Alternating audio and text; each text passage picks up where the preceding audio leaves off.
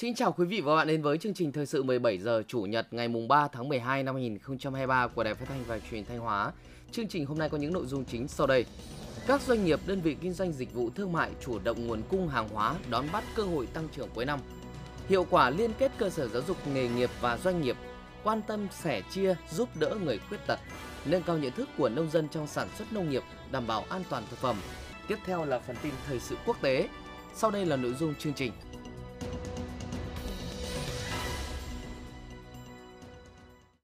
Thưa quý vị và các bạn, 11 tháng năm 2023, tổng mức bán lẻ hàng hóa và doanh thu dịch vụ trên địa bàn tỉnh hơn 157.000 tỷ đồng, bằng khoảng 90% kế hoạch năm, trong bối cảnh thị trường tiêu thụ hàng hóa được dự báo sẽ phục hồi và tăng trưởng trong dịp cuối năm và Tết, các doanh nghiệp đơn vị kinh doanh dịch vụ thương mại trên địa bàn tỉnh đều đang linh hoạt, chủ động nguồn cung hàng hóa, đồng thời tìm các giải pháp phù hợp để kích cầu tiêu dùng, nỗ lực tăng trưởng doanh số kinh doanh, phóng sự của phóng viên Thành Thảo là một trong những đơn vị phân phối hàng tiêu dùng lớn trên địa bàn tỉnh Thanh Hóa. Bước sang tháng 12, doanh nghiệp này đã dành hơn 30 tỷ đồng để giữ trữ hàng hóa phục vụ thị trường cuối năm và Tết, tăng khoảng 30% so với các tháng trước. Trong đó tập trung vào các mặt hàng như bánh kẹo, thực phẩm, đồ uống. Bên cạnh đó, doanh nghiệp cũng đã chủ động ký kết với các đơn vị cung ứng hàng hóa nhằm bình ổn giá cả đến tay người tiêu dùng. Ông Đỗ Đức Hiếu, Phó Giám đốc công ty trách nhiệm hữu hạn thương mại Xuân Lộc tỉnh Thanh Hóa nói: Với cái thị trường năm nay cũng hơi khó khăn hơn mọi năm một chút. Thì chúng tôi uh, nghiên cứu những cái sản phẩm vừa túi tiền hơn mọi người ví dụ như là sản phẩm nhỏ hơn. Bên cạnh đó chúng tôi cũng có nhiều chương trình giảm giá hơn dành cho khách hàng. Năm nay doanh thu của chúng tôi dự kiến là sẽ tăng khoảng 5% so với năm ngoái. Bước sang tháng cuối năm, nền kinh tế trong nước đã có dấu hiệu phục hồi tích cực. Nhiều chương trình kích cầu tiêu dùng như tháng khuyến mại tập trung quốc gia, tuần lễ thương mại điện tử được tổ chức trên phạm vi cả nước đã giúp thị trường tiêu thụ hàng hóa trở nên sôi động hơn. Đón bắt xu hướng phục hồi của thị trường, các doanh nghiệp kinh doanh dịch vụ thương mại đang tích cực tìm các giải pháp phù hợp để ổn định nguồn cung hàng hóa, đưa thêm nhiều sản phẩm mới với mẫu mã đa dạng phù hợp với nhu cầu quà biếu, quà tặng và sử dụng cho dịp Tết của người dân. Các doanh nghiệp cũng đẩy mạnh chuyển đổi số, ứng dụng thương mại điện tử để khai thác các thị trường khách hàng mới. Bà Mã Thị Nhung, giám đốc công ty trách nhiệm hữu hạn Bát Tràng Minh Phong tỉnh Thanh Hóa cho biết. Chúng tôi rất chú trọng trong cái việc lựa chọn sản phẩm, những cái sản phẩm uy tín, tiêu biểu và tinh túy nhất của các nghệ nhân hàng gốm. Và bên cạnh đó, cái dịp cuối năm này cũng là những cái tháng cao điểm nên là chúng tôi cũng đang đẩy mạnh à, đa dạng hóa các cái sản phẩm, à, chú trọng vào cái việc marketing trên các cái nền tảng online. Tiêu của chúng tôi đó là à, sẽ tăng khoảng 50% doanh thu so với năm ngoái. Ông Nguyễn Đức Thạch, giám đốc siêu thị The City Yên Định, tỉnh Thanh Hóa nói. Đối với cả toàn bộ cái hệ thống The City trên toàn bộ hệ thống của Thanh Hóa, của chúng tôi, trong cái thời điểm à, hiện tại thì chúng tôi đã chuẩn bị hàng hóa tương đối đầy đủ để phục vụ cho nhu cầu giai đoạn sắp tới và thứ hai là chúng tôi cũng à, cam kết là bình ổn giá và tăng về kích cầu về các cái chương trình khuyến mãi để phục vụ khách hàng. Theo dự báo, từ nay đến Tết Nguyên đán 2024, sức mua trên thị trường sẽ còn tăng cao nên nhiều doanh nghiệp đã triển khai phương án nhập hàng, đàm phán với nhà cung cấp để sẵn sàng phục vụ người tiêu dùng. Ngành Công Thương Thanh Hóa cũng đã xây dựng kế hoạch bình ổn thị trường hàng hóa dịp cuối năm và Tết. Năm 2023, tỉnh Thanh Hóa phân đấu hoàn thành mục tiêu tổng mức bán lẻ hàng hóa và doanh thu dịch vụ đạt 175.000 tỷ đồng. Thưa quý vị và các bạn, thời gian qua, trước những biến động của tình hình thế giới, các doanh nghiệp Thanh Hóa đã linh hoạt, nỗ lực tìm kiếm thị trường mới để xuất khẩu. Đáng chú ý, thị trường Hàn Quốc đang được xem là thị trường tiềm năng, có nhiều dư địa cho xuất khẩu của các doanh nghiệp tỉnh Thanh Hóa. Phản ánh của phóng viên Thúy Lượng. Mời quý vị và các bạn cùng theo dõi. Thưa quý vị và các bạn, những ngày này, hơn 900 công nhân của chi nhánh May Delta Hậu Lộc thuộc công ty cổ phần dụng cụ thể thao Delta đang tập trung cao độ làm thêm giờ để kịp đơn hàng xuất khẩu cho đối tác Hàn Quốc trong tháng 12 tới. Theo ông Phạm Duy Giáp, giám đốc chi nhánh, thì trong bối cảnh khó khăn chung, nhà máy đã nhạy bén trong việc phát triển bộ phận nghiên cứu sản phẩm, nhanh chóng tiếp cận xu hướng tiêu dùng của các nước phát triển với các sản phẩm xanh thân thiện với môi trường. Nhờ đó, 10 tháng năm 2023, nhà máy đã xuất khẩu được hơn 6 triệu sản phẩm. Trong đó, thị trường Hàn Quốc chiếm 35%. Thị trường này rất khó tính nhưng đáp ứng được các nhu cầu thì rất thuận lợi. Xu hướng của người tiêu dùng Hàn Quốc là người ta cần cái sản phẩm thân thiện môi trường, xanh. Đấy, cho nên là để được để mà có thể vào thị trường Hàn Quốc thì về phía công ty chúng tôi liên tục tìm kiếm các cái nguồn nguyên liệu đáp ứng được cái yêu cầu người Hàn Quốc. Thứ hai là về mặt phía sản xuất, chúng tôi phải điều chỉnh công nghệ để làm sao để nâng cao được cái hiệu quả sản xuất, đảm bảo được chất lượng, giảm được giá thành để nâng được cái sức cạnh tranh của sản phẩm chúng tôi đối với thị trường Hàn Quốc. Theo Sở Công Thương, Hàn Quốc là thị trường xuất khẩu tiềm năng. Các doanh nghiệp tỉnh Thanh Hóa đã nhanh chóng nắm bắt tìm kiếm cơ hội để thâm nhập vào thị trường này. Tính đến nay, tỉnh Thanh Hóa có 112 doanh nghiệp có quan hệ hợp tác xuất khẩu sang Hàn Quốc với giá trị xuất khẩu trung bình đạt khoảng 250 đến 270 triệu đô la Mỹ mỗi năm. Các mặt hàng chủ yếu là may mặc, giày da, thủy sản, thủ công mỹ nghệ, đá ốp lát.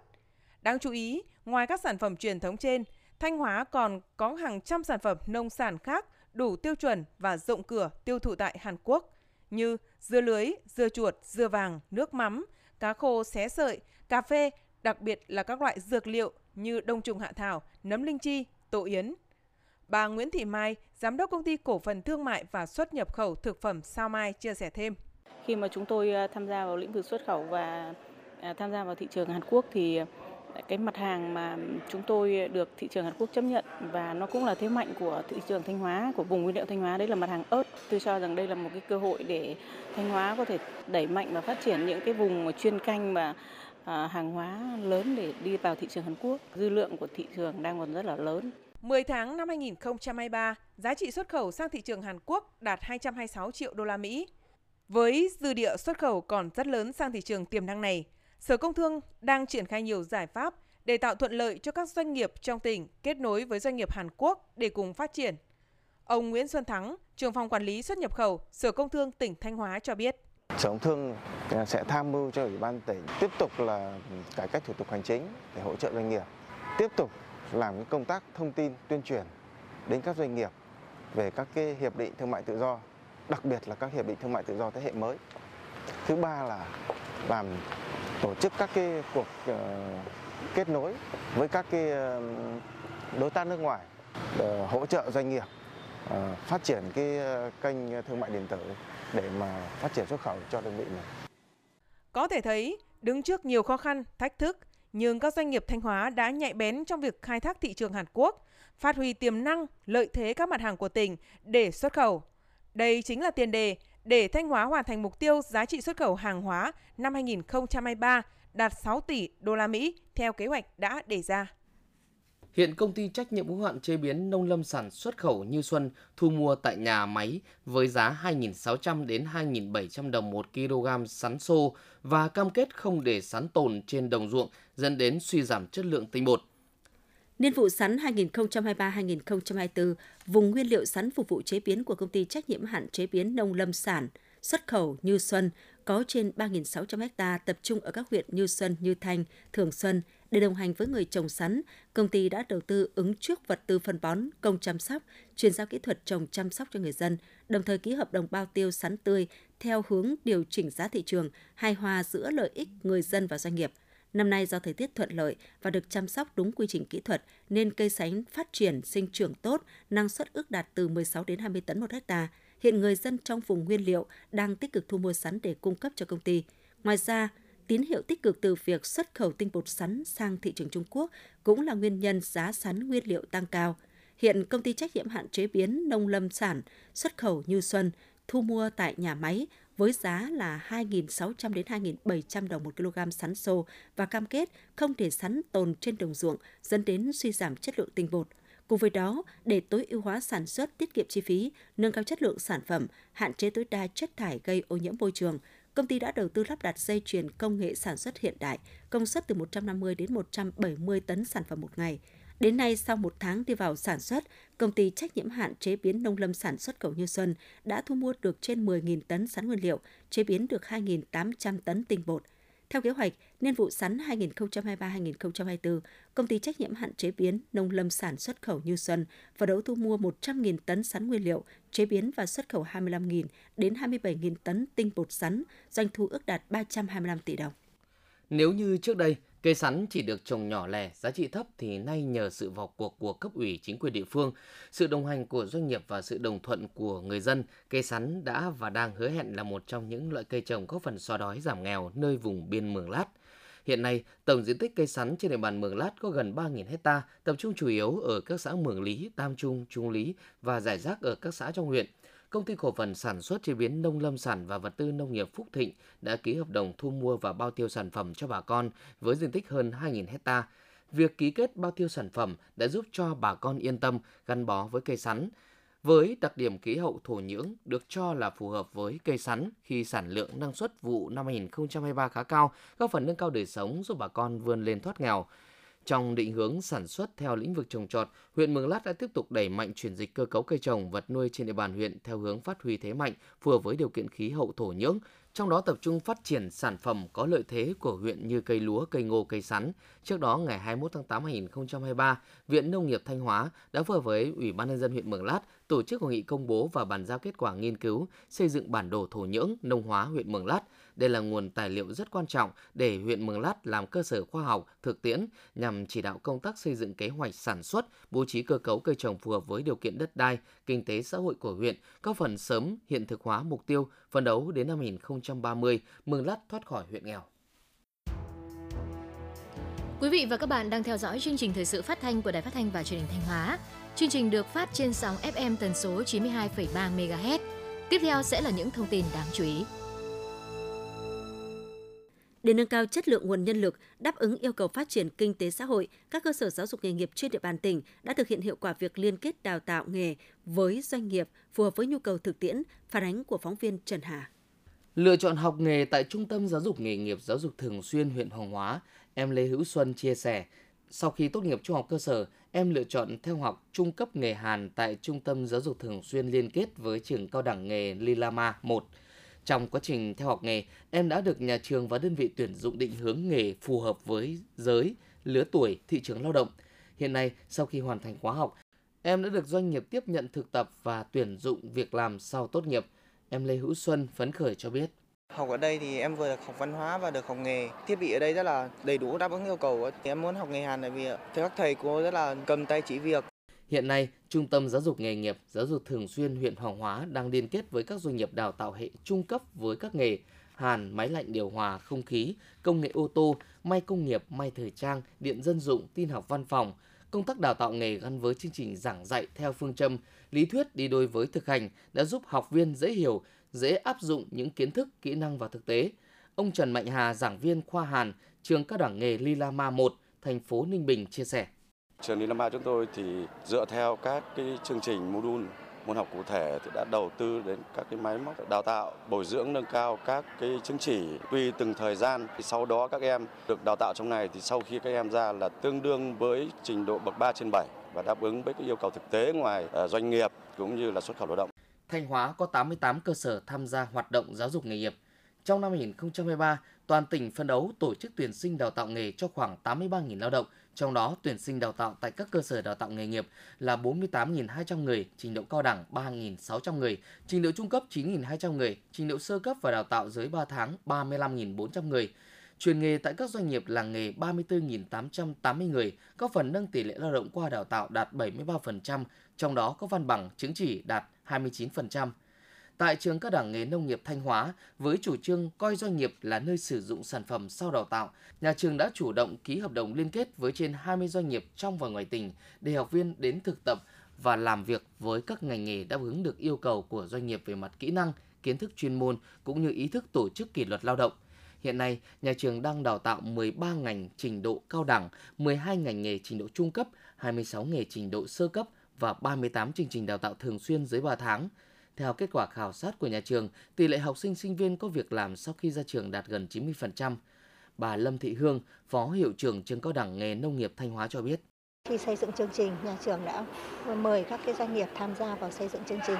Rồi trong quá trình đào tạo thì có những cái chương trình đi thực hành thực tập đấy thì nhà trường cũng đưa học sinh xuống các cơ sở sản xuất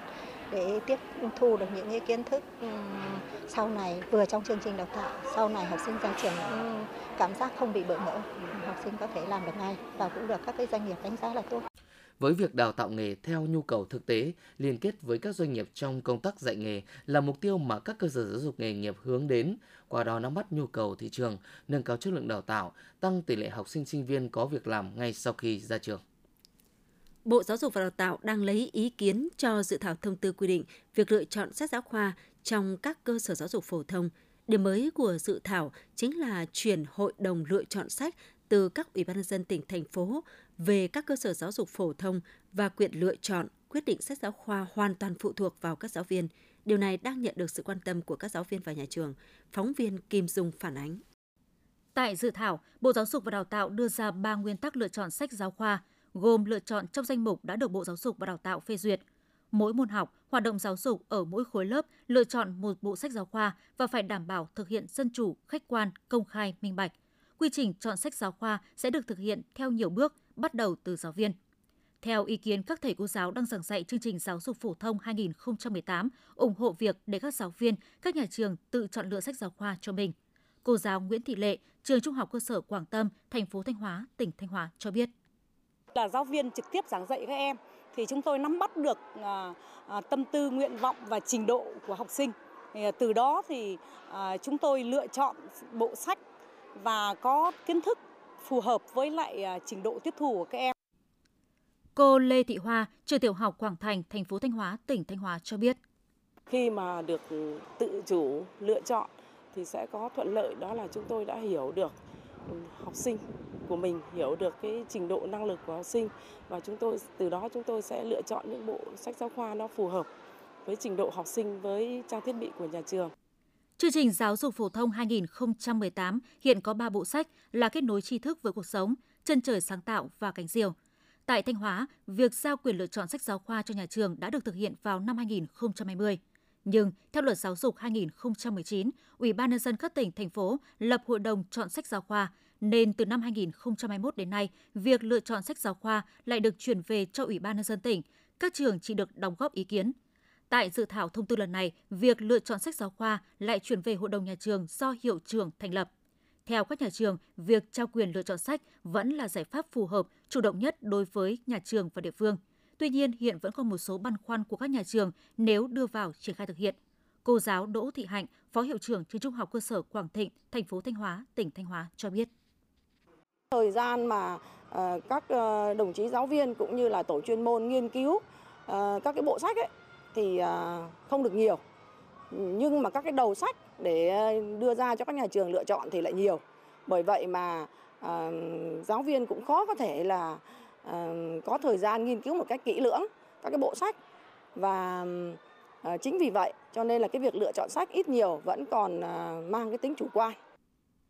Thầy giáo Vũ Anh Tuấn, hiệu trưởng trường tiểu học và trung học cơ sở Đông Vinh, thành phố Thanh Hóa, tỉnh Thanh Hóa cho biết.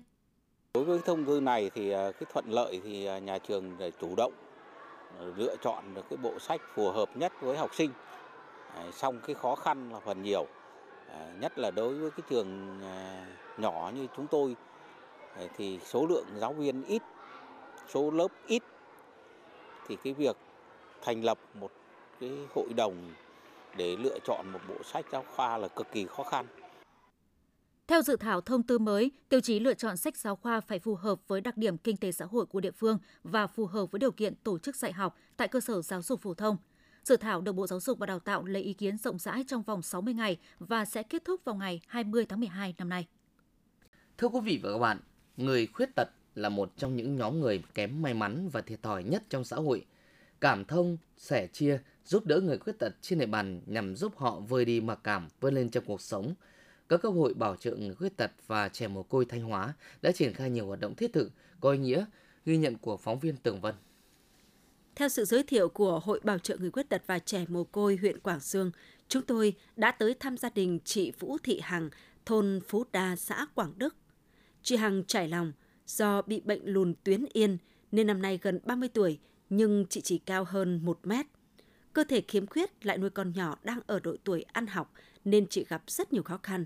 Để có tiền duy trì cuộc sống, chị đã mở một cửa hàng tạp hóa. Năm 2023, được Hội Bảo trợ Người Khuyết tật và trẻ mồ côi các cấp quan tâm hỗ trợ sinh kế 20 triệu đồng. Chị đã mua tủ cấp đông, nhập thêm một số hàng hóa về bán. Ngoài ra chị còn mua thêm gần 50 con gà vịt và 10 con chó về nuôi. Việc chăn nuôi và bán hàng thuận lợi nên cuộc sống của gia đình chị tương đối ổn định. Chị Vũ Thị Hằng phấn khởi nói hội có hỗ trợ kinh phí cho người khuyết tật với số vốn là 20 triệu đồng. Tôi mua tủ, rồi mua thêm chó gà, nuôi thêm để tăng thêm thu nhập. Thì gần được một năm đến bây giờ cái hiệu quả thu về được số lời đấy là tầm 4 triệu và tôi cũng lấy cái đấy để làm động lực để vươn lên. Quảng Sương là một trong những địa phương của Thanh Hóa có nhiều hoạt động quan tâm chia sẻ giúp đỡ người khuyết tật. Tranh thủ sự hỗ trợ của cấp trên, sự chung tay ủng hộ của các ban ngành đoàn thể, nhà hảo tâm, từ đầu năm đến nay, hội tiến hành hỗ trợ vốn sinh kế cho hai người khuyết tật, phẫu thuật thay thủy tinh thể cho 58 người, trao xe lăn cho 30 người, khám bệnh, cấp phát thuốc miễn phí cho gần 700 lượt người, sửa chữa hai nhà tình thương, xây dựng 6 công trình vệ sinh, trao trên 1.800 xuất quà cho người khuyết tật, trẻ mồ côi trên địa bàn với tổng số tiền lên tới gần 1,3 tỷ đồng. Bà Trịnh Thị Phương, Chủ tịch Hội Bảo trợ Người Khuyết tật và Trẻ Mồ Côi huyện Quảng Sương cho biết thêm. Với Quảng Sương thì ờ, năm nay đi sâu vào cái sinh kế tức là tạo cái công an việc làm cho người khuyết tật. Chúng tôi sẽ tập trung ờ, cho khoảng từ 15 đến 20 mô hình. Trong đó trọng tâm là nuôi bò, gia súc gia cầm và phát triển thêm một số nghề nuôi như là nuôi ốc, nuôi ếch. Cái ngày ờ, người khuyết tật ừ, thế giới mùng 3 tháng 12 đấy, chúng tôi đã tổ chức thành lập cái câu lạc bộ người khuyết tật khởi nghiệp. Trong câu lạc bộ có hơn 40 hội viên tham gia. Đây là những cái gương mặt mà những người khuyết tật đã khởi nghiệp tương đối thành công.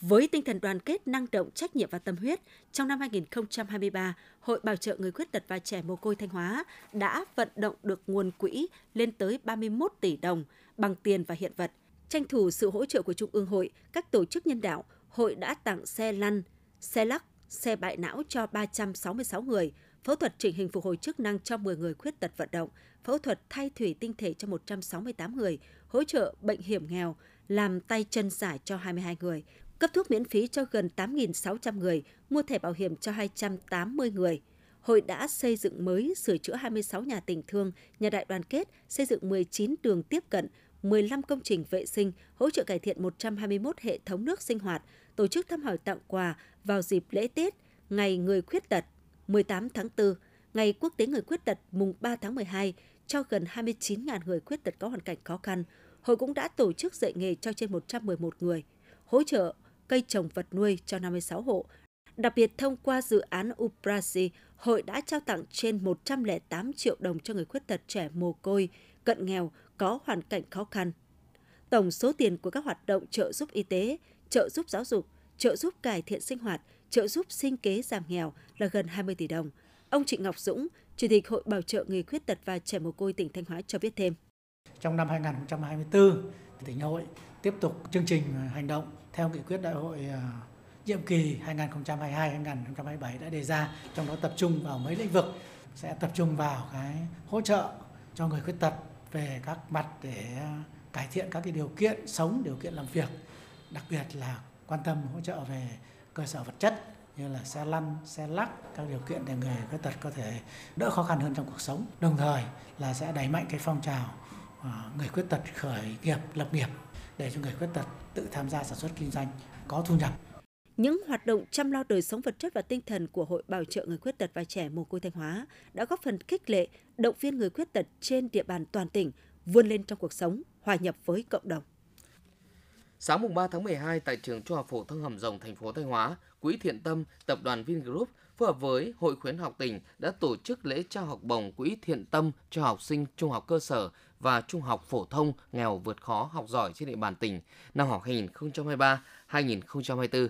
Năm học 2023-2024, Quỹ Thiện Tâm trao học bổng cho 139 học sinh đang học tại các trường trung học cơ sở, trung học phổ thông thuộc 22 huyện, thị xã, thành phố trong tỉnh với tổng số tiền trên 875 triệu đồng. Tại buổi lễ, đại diện Quỹ Thiện Tâm, Hội khuyến học tỉnh và ngành chức năng của tỉnh đã trao học bổng cho các em học sinh có hoàn cảnh đặc biệt khó khăn vươn lên đạt thành tích cao trong học tập thuộc 12 trên 12 huyện, thị xã, thành phố trong tỉnh được nhận học bổng trong năm học này. Mức học bổng các em được nhận là 700.000 đồng một tháng một học sinh, hỗ trợ trong 9 tháng. Đợt trao này, các em nhận học bổng trong 3 tháng 9, 10 và 11 năm 2023. Từ năm học 2014-2015 đến nay, quỹ đã trao học bổng cho hàng nghìn học sinh sinh viên trong toàn tỉnh có hoàn cảnh đặc biệt khó khăn vươn lên học giỏi với số tiền lên tới hàng tỷ đồng. Những suất học bổng mà các em học sinh nhận được từ quỹ thiện tâm góp phần tiếp sức động viên khích lệ các em vượt qua khó khăn, không ngừng phấn đấu vươn lên trong học tập và rèn luyện vì ngày mai lập thân lập nghiệp. Thông tin từ Thanh tra Sở Xây dựng Thanh Hóa cho biết, Tính đến đầu tháng 12 năm 2023, Sở đã phối hợp với Ủy ban nhân dân các huyện, thị xã, thành phố trên địa bàn tỉnh tổ chức 8 lớp tập huấn nghiệp vụ, bồi dưỡng chuyên môn, nghiệp vụ về công tác cấp phép xây dựng, quản lý quy hoạch, trật tự xây dựng. Tại các lớp tập huấn, cán bộ công chức thanh tra Sở Xây dựng đã trực tiếp truyền đạt nội dung các văn bản quy phạm pháp luật về quản lý quy hoạch, trật tự xây dựng, trong đó nhấn mạnh một số điểm mới trong luật sửa đổi bổ sung một số điều của luật xây dựng, chỉ thị số 12 của Chủ tịch Ủy ban dân tỉnh về việc tăng cường công tác quản lý quy hoạch xây dựng, quản lý trật tự xây dựng, quyết định số 26 của Ủy ban dân tỉnh về việc ban hành quy định về quản lý trật tự xây dựng, phân cấp quản lý trật tự xây dựng và tiếp nhận hồ sơ thông báo khởi công xây dựng đối với các công trình trên địa bàn tỉnh. Học viên tham gia tập huấn còn được hướng dẫn nghiệp vụ công tác cấp phép quản lý trật tự xây dựng đối với tổ chức hộ gia đình nằm trong hành lang an toàn giao thông, hành lang lưới điện cao áp, công tác xử phạt vi phạm hành chính trong lĩnh vực xây dựng, trách nhiệm quản lý trật tự xây dựng theo phân cấp. Các lớp tập huấn được phối hợp tổ chức góp phần hỗ trợ các địa phương nâng cao hiệu lực hiệu quả công tác quản lý nhà nước, chấn chỉnh khắc phục những yếu kém trong cấp phép xây dựng, quản lý quy hoạch trật tự xây dựng tại cơ sở, đảm bảo quyền và lợi ích hợp pháp của tổ chức cá nhân. Những năm qua, Hội Nông dân thị xã Bỉm Sơn, tỉnh Thanh Hóa đã đẩy mạnh công tác tuyên truyền kết hợp với xây dựng các mô hình sản xuất theo hướng an toàn, Việt Gáp cho hội viên nông dân. Qua đó, nâng cao nhận thức, trách nhiệm của nông dân trong sản xuất nông nghiệp hướng tới sản xuất hữu cơ an toàn, phát triển bền vững. Bài viết của phóng viên Lan Hương. Trên 1,4 hecta bưởi kết hợp trồng sen chè sau khi được Hội Nông dân phường phối hợp với các đơn vị chuyên môn chuyển giao kỹ thuật sản xuất cây ăn quả theo hướng an toàn hữu cơ, ông Trịnh Văn Lợi, khu phố 8 phường Bắc Sơn, thị xã Bỉm Sơn đã chuyển sang sử dụng hoàn toàn phân bón hữu cơ từ các nguyên liệu tự nhiên, thay vì sử dụng các loại phân bón hóa học. Qua việc sử dụng phân bón hữu cơ, đất được cải tạo rõ rệt, tăng tuổi thọ của cây, giá trị kinh tế cũng tăng gấp 2 lần so với trước. Đặc biệt, sản phẩm đảm bảo an toàn nên tiêu thụ ổn định. Tính từ đầu năm đến nay, trang trại của ông Lợi có thu nhập trên 130 triệu đồng tiền lãi. Ông Trịnh Văn Lợi, khu phố 8 phường Bắc Sơn, thị xã Bỉm Sơn, tỉnh Thanh Hóa nói. Sản xuất an toàn, tức là bây giờ mình dùng các cái dạng phân bón, thuốc bảo vệ thực vật bằng các cái chế phẩm sinh học. Thế thì ở nhà đã ứng dụng cái phân bón bằng cách là ngâm cá, tức là cái cá của mình đấy, làm phân bón tưới cho cây thì cái này rất là tốt và giá thành thì nó tương đối rẻ. Chất lượng của sản phẩm mà đối với các cái dạng phân bón hữu cơ thì lại là cực kỳ tốt. Để từng bước thay đổi nhận thức của nông dân trong sản xuất, kinh doanh, đảm bảo vệ sinh an toàn thực phẩm, từ đầu năm 2023 đến nay, Hội Nông dân thị xã Bỉm Sơn đã tăng cường vận động tuyên truyền, phổ biến kiến thức an toàn vệ sinh thực phẩm cho cán bộ hội viên, cảnh báo về tác hại của việc sử dụng chất cấm trong chăn nuôi, hóa chất kháng sinh cấm trong nuôi trồng thủy sản, tồn dư thuốc bảo vệ thực vật trong nông sản để các hộ thay đổi phương thức sản xuất theo hướng an toàn. Hội đã phối hợp với Trung tâm Dịch vụ Nông nghiệp, các công ty doanh nghiệp tổ chức được 45 lớp tập huấn, hội thảo chuyển giao khoa học kỹ thuật, ứng dụng công nghệ mới cho gần 3.000 lượt cán bộ hội viên nông dân về sản xuất kinh doanh thực phẩm nông lâm thủy sản an toàn. Qua đó giúp hội viên nông dân trên địa bàn thị xã nâng cao nhận thức trách nhiệm và áp dụng vào sản xuất, tạo ra sản phẩm nông sản chất lượng, có đầu ra ổn định, đem lại giá trị thu nhập cao. Ông Nguyễn Văn Thắng, Chủ tịch Ủy ban dân xã Quang Trung, thị xã Bỉm Sơn, tỉnh Thanh Hóa cho biết. Hội nông dân xã thì cũng đã phối hợp với các cái đơn vị ờ, chuyên môn cung cấp uh, hướng dẫn các cái phương pháp để sản xuất an toàn sinh học. Qua các cái đợt tập huấn này thì các hộ đã áp dụng các cái quy trình à, đảm bảo sản xuất an toàn sinh học và cũng được các cái à, nơi tiêu thụ người ta đánh giá cao về các cái chất lượng. Ông Trần Khắc Tấn, Chủ tịch Hội nông dân thị xã Bỉm Sơn, tỉnh Thanh Hóa nói: Giải pháp đầu tiên là chúng tôi à, tích cực tuyên truyền cho các cái tổ hội, các hợp tác xã để cùng nhau thực hiện theo cái cam kết sản xuất an toàn thực phẩm. Chúng tôi sẽ liên kết làm các cái vùng chuyên canh, những cái vùng mà ờ, có thể đảm bảo được chất lượng sản phẩm một cách ăn sạch và chất lượng sản phẩm cao nhất để đưa ra thị trường. Từ việc áp dụng phương thức sản xuất an toàn Việt Gáp, nhiều hộ nông dân trên địa bàn thị xã Bỉm Sơn có lãi từ 200 đến 500 triệu đồng mỗi năm.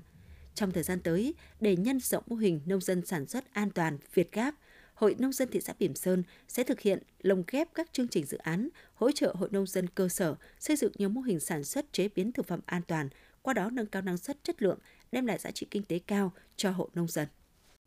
Quý vị và các bạn vừa nghe phần tin thời sự trong tỉnh của Đài Phát thanh và Truyền hình Thanh Hóa. Tiếp ngay sau đây là phần tin thời sự quốc tế.